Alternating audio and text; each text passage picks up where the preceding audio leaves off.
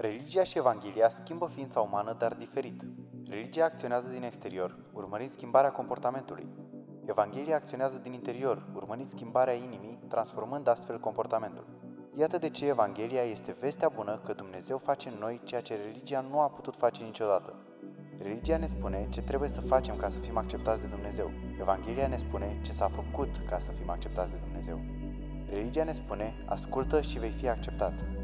Evanghelia ne spune, ești acceptat, iar asta te face să asculți. Religia ne spune, să facem. Evanghelia ne spune, deja s-a făcut. Aș vrea să vă întreb, să ne imaginăm ceva ce zic eu, cei mai mulți dintre noi și ar dori să-și imagineze asta, uh, că am fi agonisit o sumă de bani destul de bună și acum suntem în postura în care să ne construim și noi casa vise, visurilor noastre. Cine vrea să-și imagineze ceva de genul ăsta? Mânuța sus. Ok, sunt câțiva. Ceilalți și ei vor, dar au înghețat de frig. Și pe masa discuției, în vederea acestei construcții, se află două contracte pe care le-am adus cu mine în dimineața aceasta. Două companii își așează pe masa discuției, pe masa împlinirii visului nostru, două companii de construcții. Mai întâi, primii uh, sunt uh, intitulați chiar așa, Strabag SRL. Ați auzit de ei? O companie care activează în România de prin anul 1991, austriacă, având o sumedenie de contracte finalizate la termen, atât în construcții civile, locuințe familiale, cât și industriale. Principiile lor sunt acestea. Implicare, seriozitate, încredere, respect, parteneriat, durabilitate, spirit inovator, solidaritate și, atenție, modestie. Aceștia sunt primii care depun propunerea lor de contract. După ei urmează o altă companie care se cheamă chiar așa, Firma de Construcții SRL. Asta este numele lor. Aceasta funcționează de prin anul 2011 și a reușit să finalizeze câteva căsuțe. Este adevărat, au cam depășit ei termenele pe care le-au propus în contract, le-au promis în contract și au mai făcut și nefăcute, dar la finalul zilei ei sunt băieți buni. Chiar fac o treabă cât de cât ok. Principiile lor se rezumă doar la un singur principiu. Știți care? Sigur l-ați auzit. Spune cam așa, executăm cele mai mici, executăm case la cele mai mici prețuri în domeniul construcțiilor. Da? Ați auzit uh, principiul ăsta? Cel mai ieftin, veniți la noi, nu e cel mai bun, nu e cel mai sigur, nu e mereu la termen, mai apar și nefăcute. Băi, dar e cel mai ieftin. Aș vrea să vă întreb, care din cele două contracte le-ai fi semnat tu? Bineînțeles, vrei să-l semnezi pe cel care prezintă credibilitate.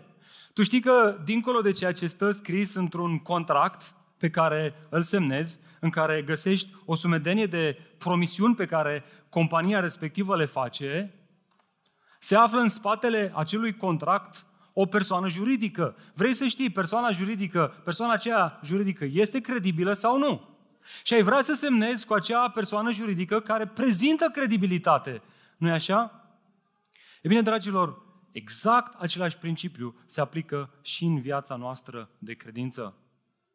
Atunci când vorbim despre siguranța legământului nostru cu Dumnezeu, acesta nu se bazează pe niște promisiuni pe care noi, credincioșii, le facem lui Dumnezeu. Legământul nostru cu Dumnezeu nu este sigur pentru că noi am fi semnat acolo un contract în care facem tot felul de promisiuni lui Dumnezeu, ci pentru că în spatele acelui legământ se află Dumnezeu, cel care inițiază, planifică din veșnicie acest legământ și îl semnează El însuși. Iar El, Dumnezeu, este credibil. Vedeți? În momentul în care în, în ecuație apare factorul uman, acel lucru este, devine în mod sigur și imediat nesigur. Așadar, iată ideea centrală a acestui mesaj. Dacă ții notițe, ca să te mai dezmorțești un pic, notează-ți asta. Și dacă îmi permiteți o sugestie legată de partea asta cu frigul, uh, trebuie să știți că pereții ăștia radiază frig, așa că dacă vreți să vă mutați pe centru, o să vă fie, o să vă fie mult mai cald, să știți asta. Dacă vreți să rămâneți acolo lângă caloriferul la friguros, este ok și asta. Iată ideea centrală a acestui mesaj. Evanghelia este vestea bună că Evanghelia este vestea bună că, ascultați, promisiunile lui Dumnezeu sunt sigure, nu pentru că noi ne-am angajat printr-un legământ cu El să le împlinim, ci pentru că îmbrățișăm prin credință un legământ inițiat și realizat în mod exclusivitate de Dumnezeu. Asta este ceea ce vom argumenta în dimineața aceasta din Cuvântul Lui Dumnezeu. Auzi asta? Evanghelia este vestea bună că noi suntem într-un legământ sigur cu Dumnezeu, nu pentru că noi promitem să facem anumite lucruri, ci pentru că Dumnezeu promite din veșnicie să facă și să realizeze ceea ce noi n-am fi putut face niciodată. Altfel spus, dragilor, avem înaintea noastră două variante prin care putem privi legământul nostru cu Dumnezeu. Ascultați-mă cu atenție. În prima variantă avem un soi de contract, dacă putem să-l numim așa, și o să vedem că asemănarea asta dintre legământ și contract nu este cea mai fericită. Un soi de contract la, la finalul căruia, sau un legământ, hai să-l numim așa, la finalul căruia există acolo numele lui Dumnezeu și numele nostru.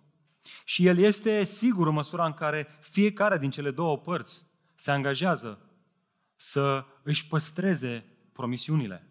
Asta este prima variantă și este varianta nebiblică, pentru că confundăm legămintele biblice între ele. Vom vedea imediat asta. Iar a doua variantă, acest legământ are la finalul lui o rubrică în care se semnează trei persoane. Trei persoane care sunt una. Știți care? Dumnezeu Tatăl, Dumnezeu Fiul și Dumnezeu Duhul Sfânt. Asta este ceea ce face legământul să fie sigur. Noi nu, noi nu îl semnăm, ci îl îmbrățișăm prin credință. Îmbrățișăm prin credință ceea ce Dumnezeu din eternitate a plănuit să facă, acest legământ care să ne-l ofere nouă.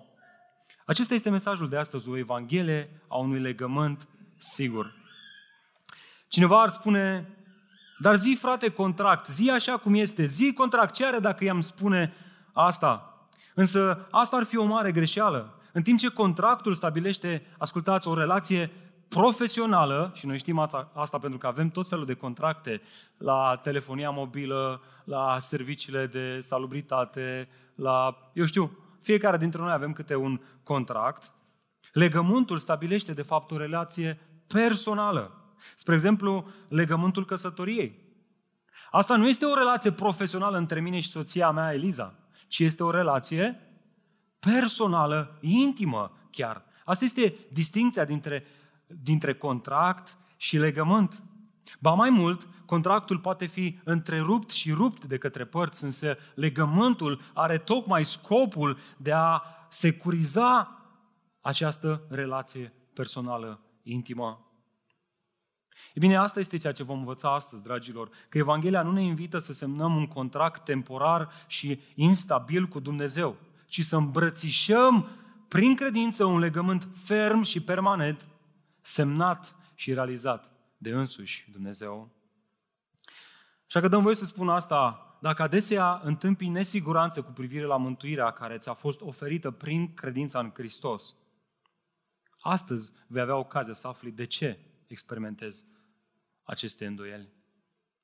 Mai mult, dacă ești unul dintre cei cărora ți s-a spus trebuie să faci și tu legământ cu Dumnezeu, ați auzit expresia asta? Să faci legământ prin apa botezului cu Dumnezeu? Și ești nesigur, oare care-i treaba cu acest legământ? Oare ce mă invită oamenii aceștia să fac de fapt? În dimineața aceasta ai ocazia să afli asta. Dacă ai făcut acest legământ cu Dumnezeu, ai ocazia să afli ce ai făcut de fapt din Cuvântul lui Dumnezeu. Așa că vă invit, haideți să deschidem împreună în Galateni, capitolul 3. Am ajuns la versetul 15 și haideți să citim de la versetul 15 până la versetul 25 inclusiv. Când ați ajuns acolo, aș vrea să aud și eu un amin, când ați înghețat de tot. Hai că e bine. Amin? Bun. Fraților, Vă vorbesc în felul oamenilor. Așa cum nimeni nu poate anula sau adăuga ceva la un legământ odată ce a fost stabilit, la fel este și aici. În discuția noastră despre Evanghelie, aș spune eu. Promisiunile i-au fost făcute lui Avram și seminței lui. El nu spune și semințelor, ca și cum ar fi mai multe, ci se referă la una. Și seminței lui, care este Hristos. Ceea ce vreau să vă spun este aceasta. Legea, care a fost dată 430 de ani mai târziu, nu poate desfința autoritatea unui legământ care a fost stabilit mai înainte de către Dumnezeu și astfel să anuleze promisiunea. Dacă moștenirea ar depinde de lege, atunci nu mai ar depinde de, promisiune, de promisiune. Însă Dumnezeu i-a dat-o lui Avram prin promisiune. Care este atunci scopul legii? A fost adăugată pentru a arăta ce este încălcarea legii până când va veni sămânța celui care i-a fost făcută promisiunea. Legea a fost dată prin înger, printr-un mijlocitor. Un mijlocitor nu reprezintă o singură parte, însă Dumnezeu este unul. Aceasta înseamnă oare că legea este împotriva promisiunilor lui Dumnezeu? Nici de cum. Căci dacă ar fi fost dată o lege care să poată da viața, atunci dreptatea ar fi venit prin lege. Însă Scriptura spune că întreaga lume este sub păcat. Pentru ca promisiunea să fie dată celor ce cred în Hristos Iisus. Înainte de a veni credința, noi eram sub paza legii, închiși pentru credința care urma să fie descoperită. Astfel, legea a fost îndrumătorul nostru spre Hristos, pentru ca noi să fim îndreptățiți prin credință. Dar acum, după ce a venit credința, nu mai suntem sub îndrumătorul acesta. Amin. Haideți să ne plecăm capetele, să ne rugăm Domnului. Tată, venim în dimineața aceasta înaintea Ta și te rugăm să ne vorbești din cuvântul Tău. Doamne, poate că n-am făcut niciodată asta, să ne oprim și să ne gândim la legământul care ne este dat să credem în El. Poate că de multe ori am folosit termenul acesta, că suntem într-un legământ cu Dumnezeu. Dar niciodată n-am stat să despachetăm semnificația, înțelesul și importanța acestui legământ. Și, Doamne, pentru că discuția aceasta este și una tehnică, uneori profundă, îmi dau seama că suntem dependenți de Duhul Tău, care dă viață și care ne vorbește. Așa că te rog în dimineața aceasta să ne vorbești, căci robii tăi ascultă cuvântul tău. Amin. Amin. Chiar aș vrea să te întreb, dragul meu, frate și soră, când a fost ultima dată când ți-ai pus această întrebare? Ce mai este, Domnule, și cu legământul ăsta cu Dumnezeu? Ce mai este cu acest legământ? Și dacă n-ai făcut-o, mă rog ca Duhul lui Dumnezeu să te stârnească să o faci în dimineața aceasta. E bine, iată întrebarea cu care navigăm în acest text. Dacă ți notițe, notează-ți asta. De ce este credința noastră în Evanghelie o credință sigură? Vorbim despre siguranța mântuirii noastre. Vorbim despre viața veșnică. Dragilor, vorbim despre lucruri care, de care atârnă veșnicia noastră. Discutăm de lucruri pe viață și pe moarte aici.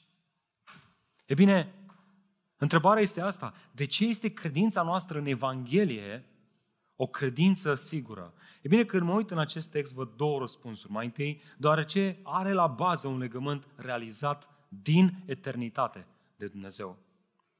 Uitați-vă cu mine versetul 15, sper că aveți Bibliile deschise. Fraților, vă vorbesc în felul oamenilor, așa cum nimeni nu poate anula sau adăuga ceva la un legământ odată ce a fost stabilit, la fel este și aici. Pavel folosește aici un limbaj familiar familiar vremurilor lor, și anume limbajul legământului. Pavel vede o analogie între promisiunile făcute, făcute prin legămintele umane și promisiunile realizate sau făcute prin legământul lui Dumnezeu. Și asta este că atât în contextul iudaic, cât și în contextul greco-roman, existau anumite tipuri de testamente sau legăminte, sunt sinonime, cele două, care nu puteau fi schimbate. Același lucru putem, îl putem spune și astăzi chiar. Există anumite testamente sau legăminte pe care oamenii le fac și nu pot fi schimbate. Știți care? Atunci când cineva face un testament și apoi moare. Cine mai poate schimba acel testament? Ceea ce este scris acolo, așa rămâne. Ba chiar în perioada când am lucrat în uh, cadastru, am avut un client care încerca să facă niște tirtipuri, să scurcircuiteze un uh, testament și să intre el în proprietate. Și ce credeți? A reușit, a intrat în proprietate și a intabulat dreptul de proprietate. Doar că, peste doar câteva luni de zile, a apărut un uh, văr care avea testament, testamentul original de prin Austria, nu știu de pe unde, s-a dus la notariat cu el, s-a dus la judecătorie și ce credeți? S-a anulat dreptul lui de proprietate. Pentru că aceste testamente nu pot fi modificate. Ceea ce scrie acolo, indiferent ce se întâmplă, indiferent ce simți, indiferent ce ai fi crezut tu că ar fi fost corect, să lase ca și testament acest om, el rămâne neschimbat. Evident, argumentul lui Pavel aici este de la mic la mare. Ascultați cu atenție. Dacă oamenii realizează unele legăminte care devin sigure, cu cât mai mult sunt acele legăminte sau testamente pe care le stabilește Dumnezeu, cu cât ele sunt mai ferme, mai, mai sigure, promisiunile și legământul lui Dumnezeu. Și ca să susțină această idee, Pavel ne arată înspre legământul lui Dumnezeu cu Avram. Realmente ne ilustrează ideea asta, arătându-ne înspre patriarhul Avram. Ascultă, acest legământ dintre Dumnezeu și Avram este prototipul relației dintre Dumnezeu și om. Dacă vrei, el este primul creștin care a experimentat credința creștină. Wow! Dar chiar așa este. Avram este primul credincios. Dacă vrei să vezi care este primul credincios, nu te duci în faptele apostolilor, ci te duci la Avram. El este prototipul credinței creștine. De ce? Pentru că Avram a fost numit tatăl tuturor credincioșilor. Vrei să înțelegi cum este cu credința Dumnezeu? Atunci te duci la Avram, tatăl tuturor credincioșilor. Tatăl tău, tatăl meu. El este cel care a mers înaintea noastră, care a pășit pe drumul acesta înaintea noastră. Așa că, haideți să ne uităm și noi în dimineața aceasta, în textul acesta, la prototipul relației dintre om și Dumnezeu, așa cum o vedem în perspectiva lui Avram. Mai întâi, acest, această relație îl are în vedere, îi are în vedere pe cei fără Dumnezeu. Eu dați-vă în versetul 16, prima parte. Promisiunile i-au fost făcute lui Avram. E bine, noi știm multe despre Avram, dar mai ales acestea sunt în legătură cu ce a vorbit Dumnezeu și ce s-a întâmplat după ce a vorbit Dumnezeu. Dar vreau să te întreb în dimineața aceasta, ce știm noi despre El înainte să-L fi întâlnit pe Dumnezeu? Cine era Avram înainte să-i fi vorbit Dumnezeu? Ha? Știi asta? Iată câteva întrebări relevante. Era Avram evreu sau dintre neamuri? Categoric unul dintre neamuri. Pe atunci încă nu exista poporul evreu. De fapt, Avram apare pe scena istoriei Bibliei imediat după turnul Babel, atunci când Dumnezeu le-a mulțit limbile, pentru că făceau contrariu a ceea ce Dumnezeu le-a spus. Dumnezeu le-a spus, măi, mulțiți-vă și risipiți-vă pe toată planeta. Și ei știi ce au făcut? Pentru că vorbeau aceeași limbă. Au spus, nah, hai să ne facem un turn înalt și spune acolo textul, ca să nu ne risipim pe întreaga suprafața pământului. Adică să ne împotrivim lui Dumnezeu. Le mulțește Dumnezeu limbile, încep să se răspundească și apare Avram în scenă. Avram este unul dintre aceste mai multe neamuri. Poporul evreu nici nu era în scenă. Era el un credincios în Dumnezeul Bibliei, în Iahve sau un necredincios? Categoric era un necredincios. Venea dintr-o familie creștină bună sau una necreștină? Biblia ne spune în Iosua că tatălui era un păgân politeist care se închina idolilor falși. Tot ce știm despre Avram, înainte ca Dumnezeu să-i vorbească, era că acesta era un bărbat adevărat cu barbă, ca în zilele noastre, n-ai barbă, nu existi, cum sunt eu, deși și noi suntem bărbați, nu fraților? Chiar dacă nu avem barbă. Era căsătorit cu o femeie foarte frumoasă, nu avea niciun copil, destul de bine, veneau din cel mai important oraș din Mesopotamia, Ur, și dacă intri puțin în istoria arheologică, o să vezi că orașul ăsta, Ur, era fascinant. Deci, chiar un oraș extraordinar, un oraș foarte bun și se îmbogățise în Haran, acolo unde, prin spiritul său de antreprenor, a obținut multe bunuri, robi și animale. Richard Wurbrand rezuma viața lui Avram în felul acesta, înainte de promisiunea lui Dumnezeu. Avram a fost un om ca oricare altul, cu calități, dar și cu defecte. El nu s-a impus nici printr-o cunoaștere desăvârșită a lui Dumnezeu, nici printr-o mare înălțime morală. El nu a scris nimic și nu a inventat nimic. De ce este atunci numit tatăl tuturor credincioșilor, prietenul lui Dumnezeu, se întreabă Richard Wurbrand. De ce? De ce? Fiindcă deși Avram nu a avut alte calități speciale, a avut una care le întrecea pe toate. O calitate prin care dobândește totul de la Dumnezeu. Și anume, spuneți voi, credința! Avram a fost primul care a cunoscut-o, a avut-o și a practicat-o. A avut credință. Asta l-a făcut pe Avram să fie special. În rest, Avram era ca mine și ca tine, cu bune și cu rele. Dar, cel mai rău dintre toate, nu avea pe Dumnezeu. Dragilor, nu Avram l-a găsit pe Dumnezeu, ci Dumnezeu l-a găsit pe Avram. El a vorbit lui Avram, iată, Domnul îi zisese lui Avram, ești din țara ta, dintre rudenile tale și din casa tatălui tău și vino în țara pe care ți-o voi arăta te voi face un neam mare și te voi binecuvânta, voi face numele tău mare, iar tu vei fi o binecuvântare. Îi voi binecuvânta pe cei ce te vor binecuvânta, dar îi voi blestema pe cei ce te vor blestema. Prin tine vor fi binecuvântate toate familiile pământului. Avram a plecat, așa cum îi spusese Domnul. Câți dintre noi oare nu am experimentat exact același lucru? Gândiți-vă la asta. Eram pe drumul nostru, chiar dacă ne-am născut într-o biserică de oameni care cunoșteau Evanghelia. Mergeam pe drumul nostru, eram prea puțin interesați de Dumnezeu, poate doar când eram la biserică, și nu ne interesa decât de noi înșine, de planurile noastre, de ceea ce ne doream noi să facem, de ceea ce plănuiam noi să facem. Și la un moment dat, Dumnezeu a venit în viața noastră și ne-a vorbit într-un mod în care asta ne-a schimbat în mod radical viața. În timp ce eram pe drumul nostru nebun, și lipsit de Dumnezeu, am auzit credința, exact ce am văzut duminica trecută, prin auzirea credinței. Dumnezeu ne-a vorbit prin Duhul lui Dumnezeu. Și asta ne-a schimbat viața într-un mod radical. Ori asta ar trebui să ne determine să ne întrebăm, dar cum face Dumnezeu asta? Cum face Dumnezeu această schimbare radicală? Doar prin auzire? Nu, acolo este și un conținut. Auzirea aceasta ea include și un conținut. Iată al doilea lucru în ceea ce privește relația noastră cu Dumnezeu pe care îl vedem chiar la Avram. Și anume, această relație îl are în vedere pe Fiul lui Dumnezeu. Uitați-vă cu mine versetul 16, a doua parte.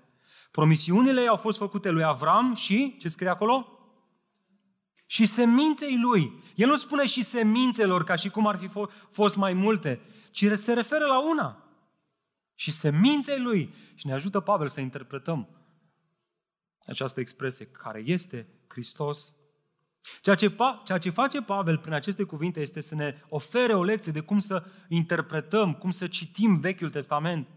Ceea ce, ceea ce ne spune el este asta, dragilor, promisiunile biblice pot fi asemănate cu niște bulgări de zăpadă, care odată aruncați de pe versantul istoriei, ei cresc în timp, se dezvoltă și devin tot mai mari până când ajung la forma lor completă, prin venirea lui Iisus Hristos în lume. Sau dacă folosim ilustrația seminței este ca o sămânță pe care o plantezi acolo în pământ și tu torne apă și, și faci o grămadă de lucruri vizibile la suprafață, dar toate acestea au scopul ca într-o zi această sămânță să iasă la suprafață.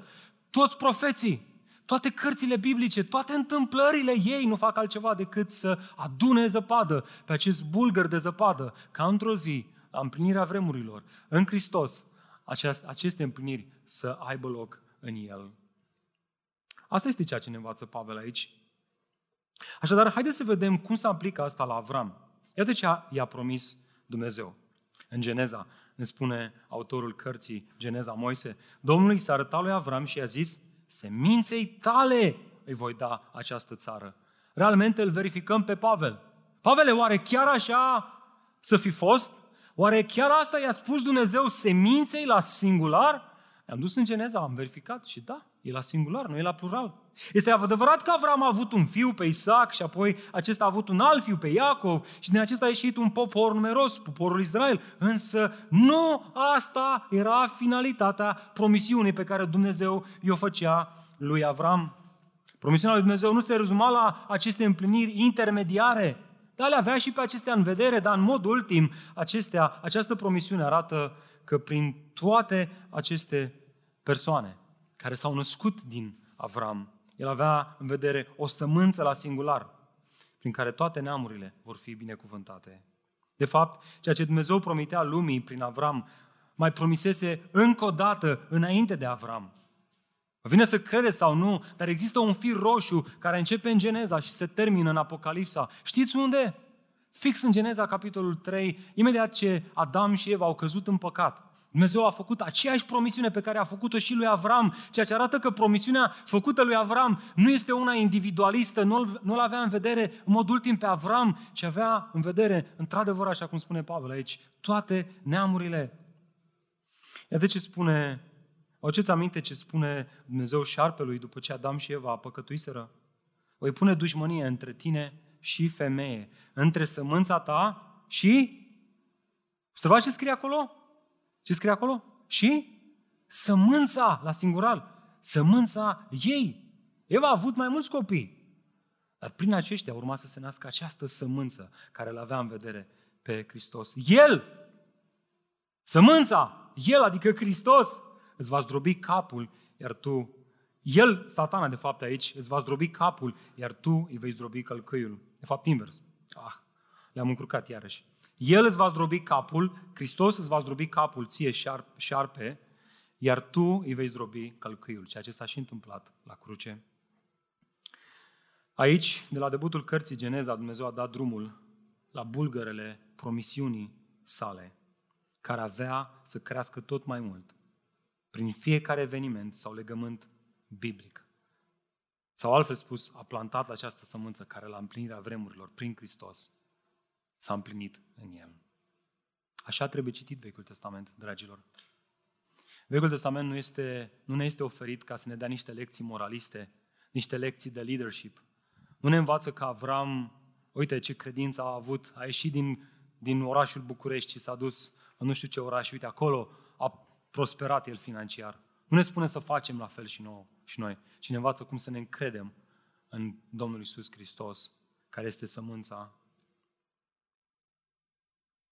Dumnezeu avea să-i folosească pe Adam, Avram, Isaac, Iacov, Rut, David, Solomon, până la Iacov și Maria. Ca prin toți aceștia, toți acești oameni să vină în lume persoana care este punctul central al Bibliei și al răscumpărării omului, Isus Hristos. Amin? Iată și al treilea element caracteristic al relației dintre Dumnezeu și om, și anume, această relație are în vedere un legământ etern. Versetul 17 și 18. Ceea ce vreau să spun este aceasta, ne spune Pavel. Legea, care a fost dată 430 de ani mai târziu, nu poate desfința autoritatea unui legământ, autoritatea unui legământ care a fost stabilit mai înainte de către Dumnezeu și descoperit lui Adam și Eva și lui Avram și astfel să anuleze promisiunea.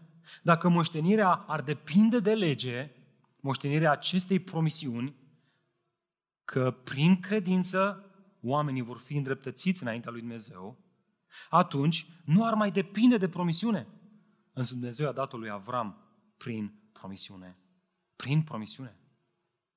Învățătorii falși veniți de la Ierusalim erau blocați în legământul mozaic dat de Dumnezeu prin Moise.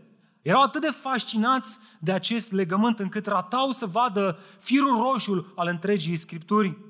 Însă Pavel merge câteva secole înainte de Moise pentru a spune voi nu puteți șterge cu buretele tot ce s-a întâmplat înainte de Moise. Ba mai mult, voi nu interpretați corect Scriptura, nu țineți cont de meta-narațiunea ei, adică de, de întreaga ei poveste. Legământul mozaic nu desfințează legământul avramic, prototipul relației cu Dumnezeu, ci contribuie la împlinirea lui. Aici Pavel ne oferă o altă lecție de interpretare a Vechiului Testament și anume ține cont de toată narațiunea biblică. Sau altfel, spus, sau altfel spus, nu interpreta și aplica în mod izolat textele sau întâmplările biblice. Asta făceau acești iudaizatori care veneau de la Ierusalim. Ei izolau legea lui Moise de tot ce se întâmpla în Vechiul Testament și ratau să vadă noul legământ care era promis încă din Geneza, capitolul 3. Ține cont de toată axa timpului, deoarece acolo există un fir roșu. Și știu, fraților, este greu. Este greu pentru că nouă ne place să deschidem Biblia și să ne întrebăm ce îmi vorbești mie, Doamne? A, parcă nu îmi vorbește mie. O închidem și ne ducem la treaba noastră. Ia de un podcast, uite mă, ăsta îmi vorbește direct mie. Pe limbajul meu, frățică. Și uite așa citim, ați auzit de cel care citea Biblia ca pe un oracol. Ați auzit de el? Avea și el nevoie de călăuzire, avea de luat o decizie și a zis, Doamne, vorbește Și numai nu vorbea Dumnezeu. Și la un moment dat deschide, hop, Matei 27. Și acolo a ieșit în evidență, Iuta s-a dus și s-a spânzurat. Și a zis, na, nu e, nu asta căutam. O închide, o deschide din nou, apare Luca 10. Acolo unde Domnul Iisus Hristos spune, du-te și fă și tu la fel. O închide și zice, a, nu, nu, Biblia nu e bună, nu ajută. Așa citim Biblia uneori. Nu am păsărit așa, unde se deschide și le interpretăm și le combinăm cum vrem noi. Și după aia spunem, băi, dar nu mi se întărește credința, frățică, sunt așa, sunt așa, parcă nu vorbește Dumnezeu. Păi normal că nu-ți vorbește Dumnezeu, pentru că nu citești Biblia așa cum a fost scrisă ea. Este o carte. Are niște genuri literare. Există un fir roșu, există o poveste. Dacă nu înțelegi lucrurile în felul acesta, dacă nu, nu te obosești să citești Biblia în felul acesta, îi spune din ea, te mir câte prostii. Nu la întâmplare sunt așa de multe erezii în lumea aceasta. Așa este și cu legea. Nu poți deschide la 10 cele 10 porunci, să le izolezi de tot contextul biblic și să iei asta ca bază pentru relația cu Dumnezeu. Să spui, dacă voi face cele 10 porunci, atunci voi fi îndreptățit în Dumnezeu. Gândește-te numai la prima lege, frate. Iubește-L pe Dumnezeu cu toată inima ta, cu tot sufletul, cu toată ființa ta și pe aproapele tău ca pe tine însuți. Băi, cine a reușit să facă asta în afară de Isus Hristos? Să trăiască cu totul pentru Dumnezeu și nu pentru El, ci pentru cei aleși, pentru noi copiii lui Dumnezeu. Doar Hristos a făcut-o. Niciunul dintre noi n-a făcut-o. Cele 10 porunci, în ele găsim o prefigurare a faptului că va veni o zi în care cineva va împlini în mod perfect legea. Exact asta adresa Pavel în continuare, versetul 17. Uitați-vă cu mine. Legea care a fost dată 430 de ani mai înainte, mai târziu, nu poate desfința autoritatea, subliniază, încercuiește ideea asta, autoritatea unui legământ care a fost stabilit mai înainte de către Dumnezeu. Învățătorii falși însă asta făceau, ei erau blocați în lege și tindeau să interpreteze totul prin lege. Pavel se uită la ei și le spune, băieți, voi ratați să observați un detaliu extrem de important. Legământul dat prin Moise nu anulează promisiunile lui Dumnezeu descoperite prin legământul cu Avram. De ce? Deoarece acesta a fost stabilit mai înainte de către Dumnezeu. Și am văzut noi deja că acesta a fost stabilit chiar înainte de Avram, ba chiar înainte de Adam și Eva. A fost stabilit în cadrul Trinității, din eternitate de El, de Dumnezeu.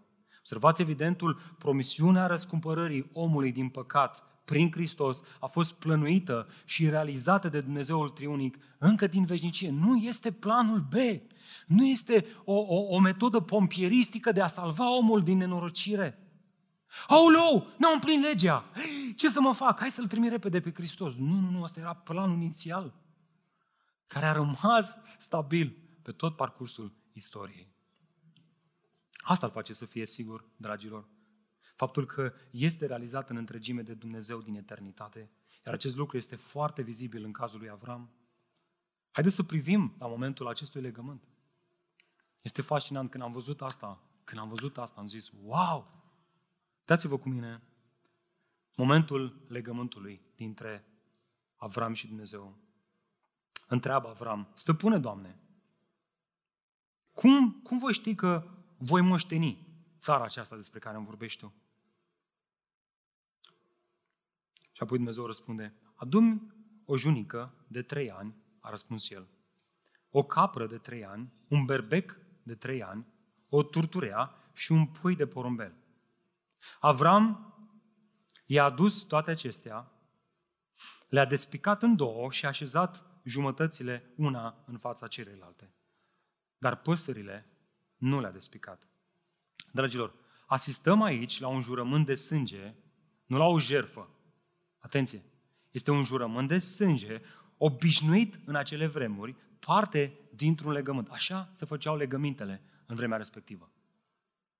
Auziți? Asta este ceea ce trebuie să înțelegem aici. În cadrul ceremoniei acestui legământ, animalele erau omorâte și ulterior tăiate în două, puse față în față. Cel care era un stăpânitor mai puțin important, numit vasal, în general, aceste legăminte, n-am spus, se făceau între împărați. Dacă eu, împărat mai puternic, mai puternic decât tine, te cuceream, tu deveneai vasalul meu, eu eram suveranul. Și înainte să te duci înapoi în țara ta, noi făceam un jurământ. Un jurământ în care exact asta făceam. Luam niște animale, le tăiam în două, le puneam față în față. Eu, suveranul, mă uitam la tine, în timp ce tu, vasalul, împăratul care fusese cucerit, treceai prin mijlocul acestor animale despicate, ilustrând ce? Ce credeți că ilustra treaba asta? Vasale, dacă nu faci și nu împlinești promisiunile legământului nostru, că îmi vei da partea, că vei face, că îmi vei da cu tare, cu tare, cu tare și cu tare lucru, vei păți exact ca aceste animale. Asta era ilustrația. Și acest, acest, această ceremonie are loc și în cazul lui Avram. Extraordinar, dar are, are, are, are loc și în cazul lui Avram. Și știți ce se întâmplă? Hai să vedem ce se întâmplă în cazul legământului între Avram și Dumnezeu.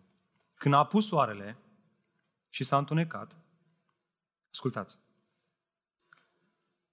dacă înțelegem asta, să fie extraordinar. S-a văzut un fum ca de cuptor și o torță aprinsă care, ce a făcut?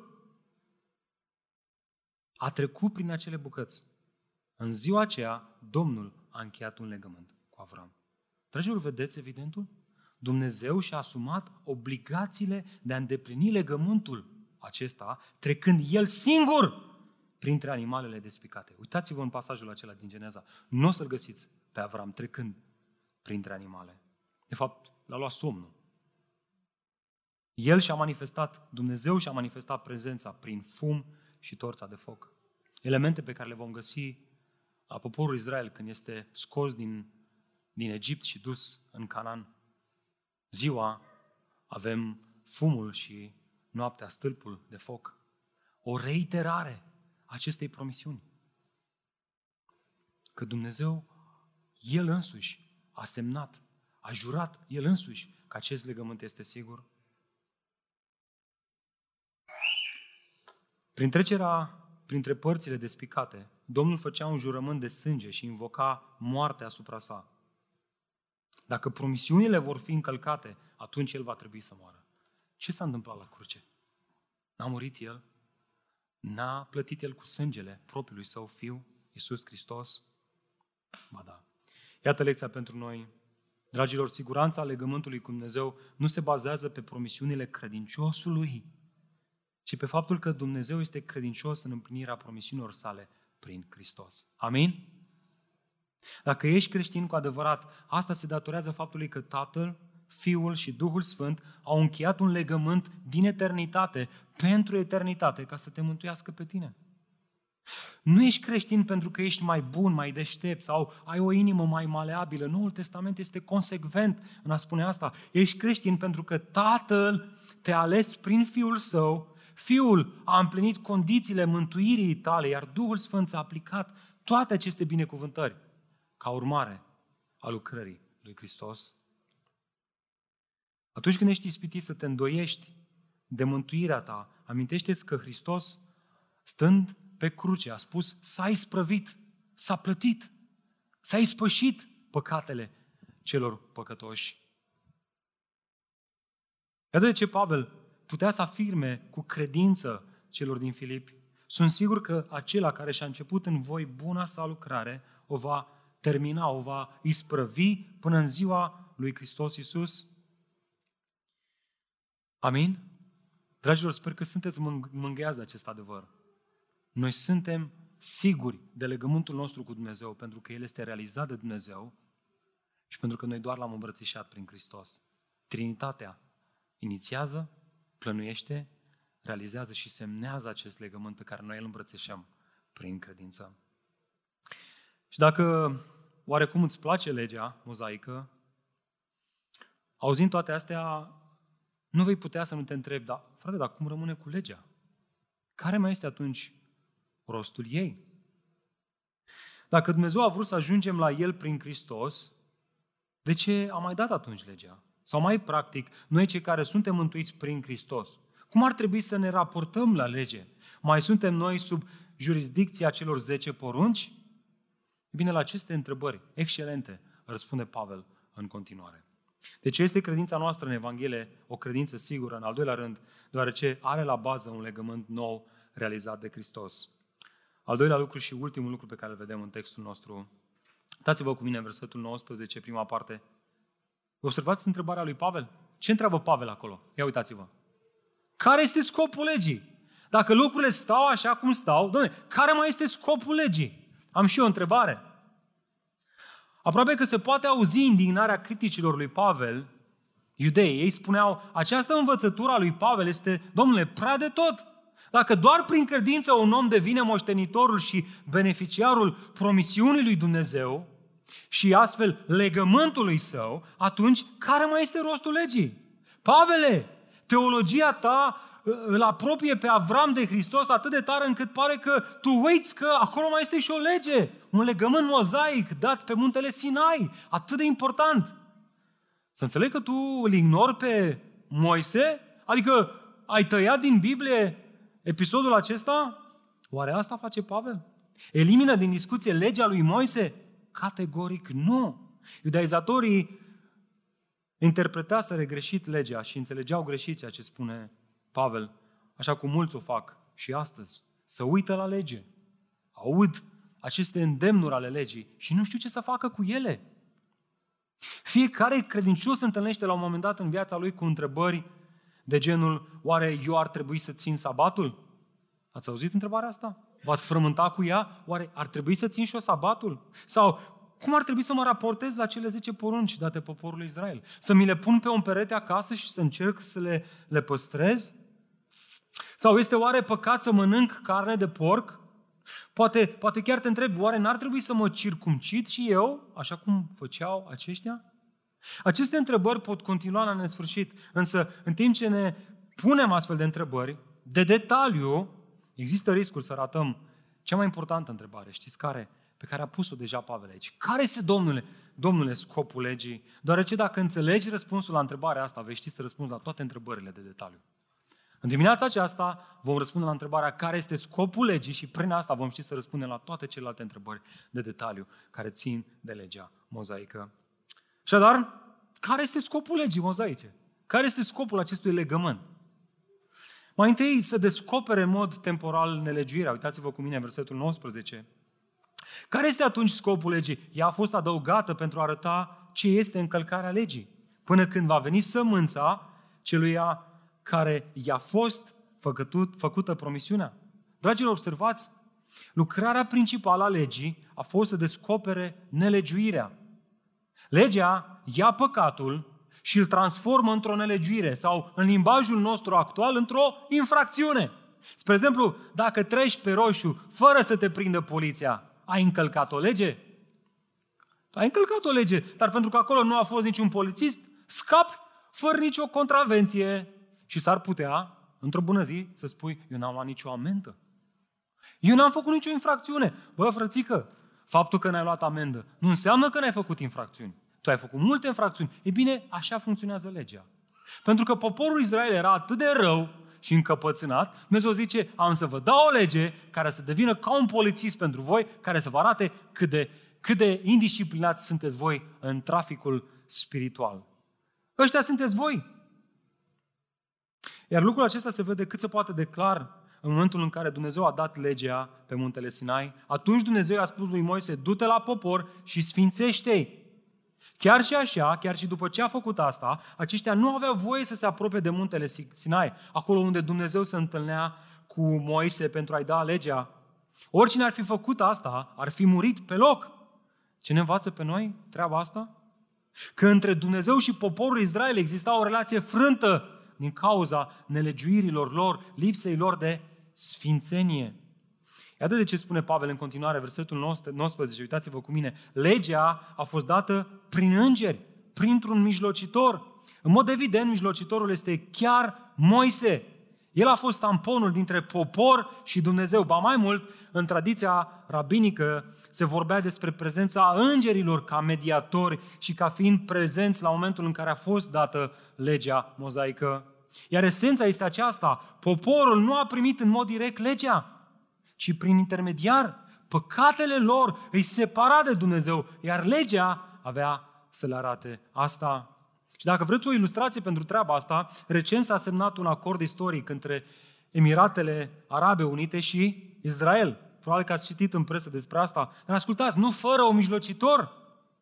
Rol pe care în acest caz l-a jucat președintele Americii. Un asemenea acord era imposibil fără mediere, fără un tampon. De ce? Deoarece pur și simplu arabii și evreii nu se iubesc. E foarte clar. Te uiți și nu, nu, nu, nu trebuie prea mult să-ți dai seama asta. Israelul a fost mereu la cuțite cu lumea arabă. Observați, prezența unui mijlocitor arată acolo că există o relație frântă. Dacă John și cu... Uh, l-am pe, pe... Am și eu doi băieți aici în față. uh, se ceartă cu prietenul lui și mă cheamă pe mine să vin să intervin, asta arată că ei, între ei e o problemă care nu se poate rezolva și au nevoie de un mediator, de cineva care să medieze.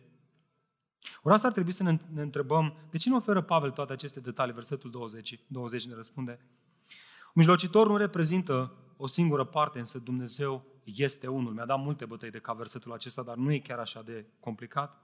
De ce toate aceste detalii? Pentru a înțelege contrastul, contrastul dintre legământul avramic și legământul mozaic. În cazul legământului dat de Dumnezeu prin Moise poporul Israel, legământul mozaic, a fost nevoie de mijlocirea lui Moise între popor și Dumnezeu. Însă, în cazul legământului descoperit lui Avram, a fost suficient Dumnezeu care este unul. Și știți ce este fascinant aici?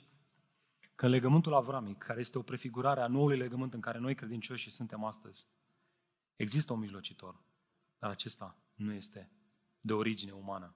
El este 100% om, dar este 100% Dumnezeu.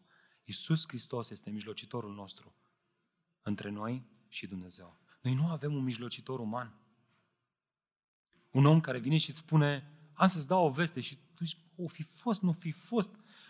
Înțelegeți ilustrația pe care ne-o dă Pavel aici? El ne spune, măi, dacă ar fi un mijlocitor uman, atunci acest legământ n-ar fi sigur. Pentru că dacă e mijlocit de oameni, Cine blestema să fie omul care se încrede în om? Dar acest nou legământ este mijlocit de această sămânță, Iisus Hristos, care la finalul Bibliei, da? în Geneza 3 cu 15 ne promite că vine sămânța. Și la finalul Bibliei, spre finalul ei, în Evrei, Cartea Evrei, printre ultimele cărți din Biblie, ne spune că singurul mijlocitor dintre noi și Dumnezeu este Iisus Hristos. El este sămânța. El este Hristos. Acest legământ este sigur pentru că este mijlocit de Dumnezeu însuși. Wow! Ori asta ne conduce la al doilea răspuns la întrebarea care este scopul legii? Să evidențieze importanța credinței. Versetul 21. Aceasta înseamnă oare că legea este împotriva promisiunilor lui Dumnezeu? Nici de cum. Dragilor, observați evidentul Pavel. Pavel nu este un antinomist, adică o persoană care neagă legile date de Dumnezeu prin Moise, care, care, care dă la o parte orice regulă, orice regulă. El nu este împotriva lor. Doar că le spune, băi băieți, nu legea lui Moise, legea lui Hristos. Asta este ceea ce Dumnezeu a vrut a avut pe în plan încă de la început. Nu o lege scrisă pe niște table de piatră, ci o lege a lui Hristos scrisă pe inimile voastre. Wow! Frate, este bine că spui asta, dar mie, mie mi se pare că Pavel cam, cam de la o parte regulile astea. Nici de cum ți-ar fi spus el. Hai să vedem cum explică el această aparentă contradicție, versetul 21 în continuare. Căci dacă ar fi fost dată o lege care să poată da viață, atunci dreptatea ar fi venit prin lege.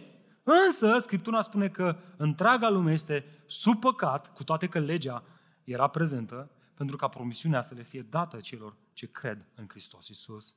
Ceea ce spune Pavel aici este, este asta, redus la esență, el spune asta. Legea legea nu a fost dată niciodată ca o cale alternativă pentru îndreptățirea înaintea lui Dumnezeu. Legea nu a fost dată pentru îndreptățirea înaintea lui Dumnezeu. De fapt, ne spune chiar Pavel aici că legea nu poate da viață, adică viață veșnică, nu poate să îndreptățească, iar termenul grecesc are sens de nu are putere sau nu are capacitate de a oferi asta. Însă credința în Hristos Iisus o poate face. Și ne întoarcem la ilustrația cu, cu semnele de circulație și cu șoferul indisciplinat. Am încercat să pun cât mai multe ilustrații, numai să înțelegem conceptele astea. Vă întreb, șoferul indisciplinat, nu este el înconjurat de semne de circulație care să-i spună cu cât trebuie să meargă, pe unde trebuie să o ia, ce nu are voie să facă? Întreb, aceste semne de circulație, aceste legi de circulație, îi dă lui putere să apese frâna? Nu. Îi spune ce trebuie să facă, îl condamnă, îl arată ca fiind șofer indisciplinat, dar n-am văzut, eu n-am văzut niciodată un uh, semafor să sară într-o mașină, într-un BMW negru și să apese pedala de frână. Ați văzut voi? Nici eu n-am văzut. Pentru că nu face legea asta. Legea n-a avut scopul să sară în viața noastră și să ne apese piciorul pe frână, și a avut scopul să ne arate cât de nenorociți suntem și cât de mult avem nevoie de legea lui Hristos care să fie scrisă în inimile noastre. Și atunci de ce a mai fost dată, s-ar putea întreba cineva. Foarte bună întrebarea, a răspunde Pavel. Iată al treilea răspuns care trebuie dat la această întrebare. Să ne conducă înspre nou legământ. 23 până la 25. Înainte de a veni credința, noi eram sub paza legii, închiși pentru credința care urma să fie descoperită. Astfel, legea a fost îndrumătorul nostru spre Hristos. Observați, legea mozaică a mai adunat niște zăpadă pe acest bulgăre de zăpadă. Și a mai crescut un pic, ca prin ea noi să fim conduși la Hristos, spre Hristos, pentru ca noi să fim îndreptățiți prin lege, nu prin credință. Dar acum, după ce a venit credința, nu mai suntem sub îndrumătorul acesta.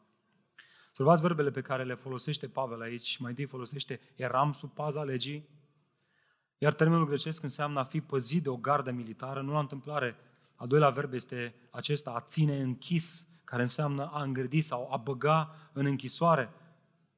Asta este ceea ce spune Pavel despre lege. Ea ne ține închiși într-o temniță, fără a putea să ne elibereze.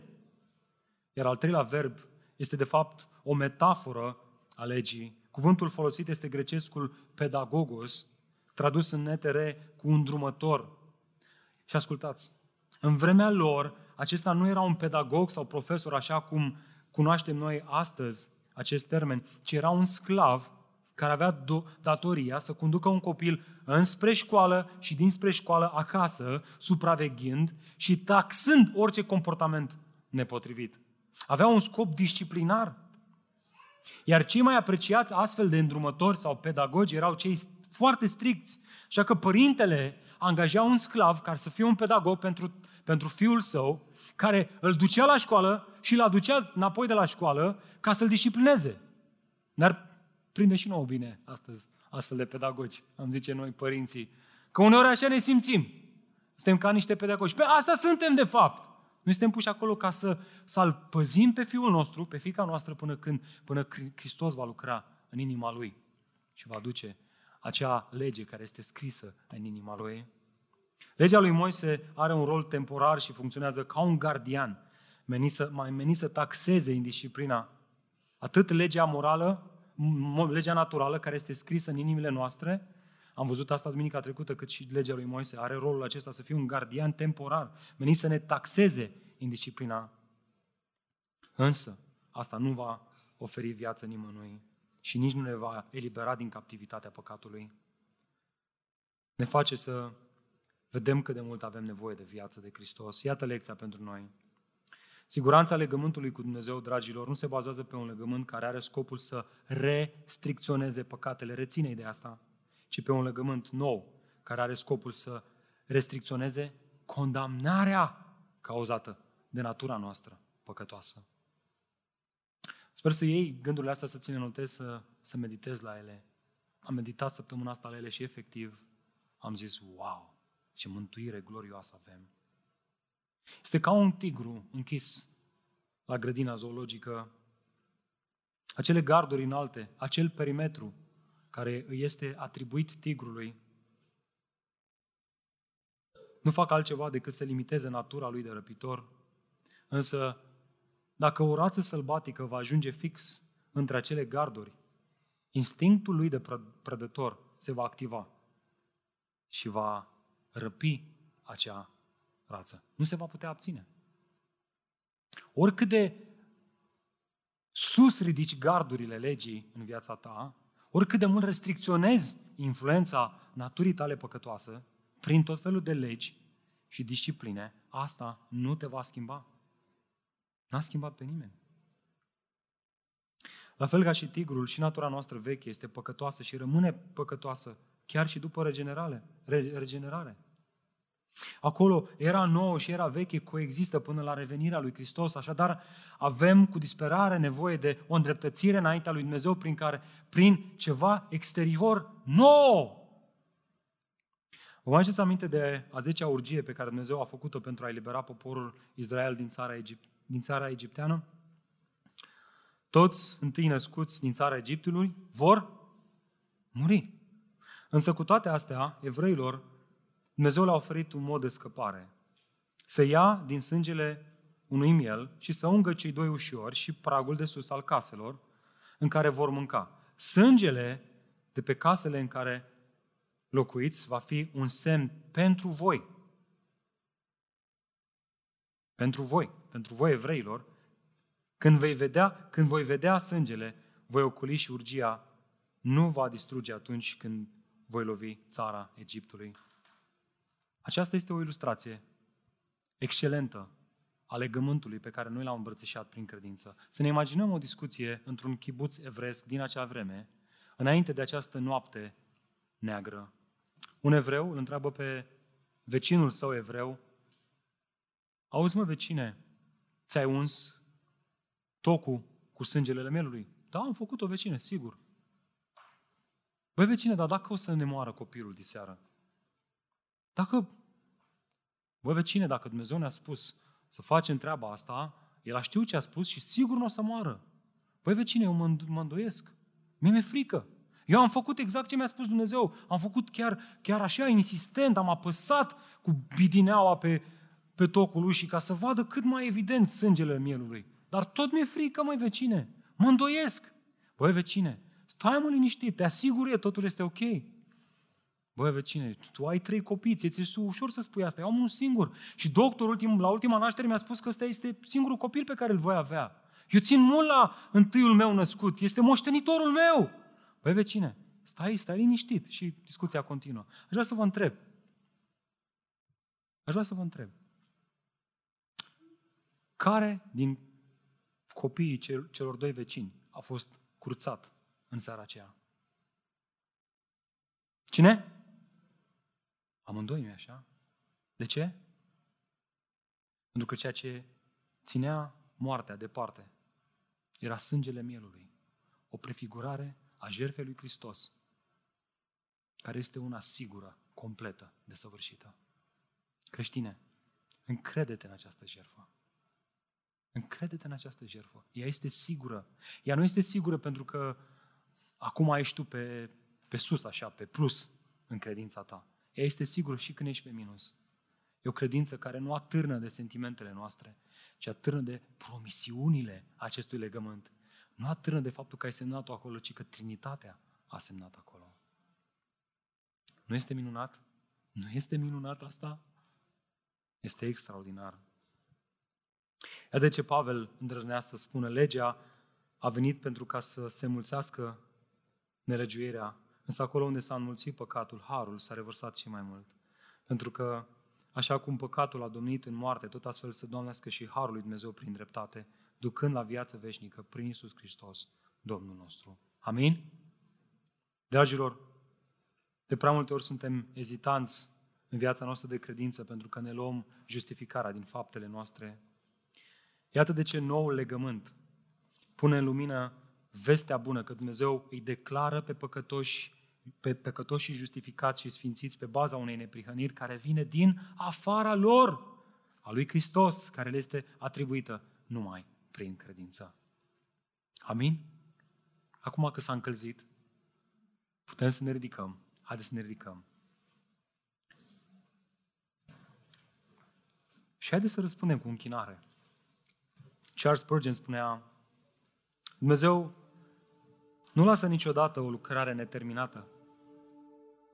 Spune celul de lângă tine asta. Frate drag, soră dragă, Dumnezeu nu lasă niciodată o lucrare neterminată. Ceea ce începe Dumnezeu, duce la bun sfârșit. Dacă ai fost cu adevărat salvat, ești salvat pentru veșnicie. Prin acest legământ, sigur. Aceasta n-ar fi spre slava sa, dacă s-ar întâmpla asta, continuă Spurgeon, și nici chiar nu s-ar potrivi cu ființa sa. El poate să împlinească scopurile sale pline de har și chiar dacă firea mea rea, lumea și diavolul s-ar uni toate ca să-l, să-l împiedice. Nu mă îndoiesc de făgăduința sa. El va duce la desăvârșire buna lucrare din mine, iar eu îi voi proslăvi, iar eu îl voi proslăvi mereu, îl voi proslăvi în veci. Doamne, se ruga Spurgeon, te rog, fie ca și astăzi să propoșească în mine lucrarea Harului Dumnezeu. Asta este cel mai bun mod prin care ne putem începe ziua, fraților.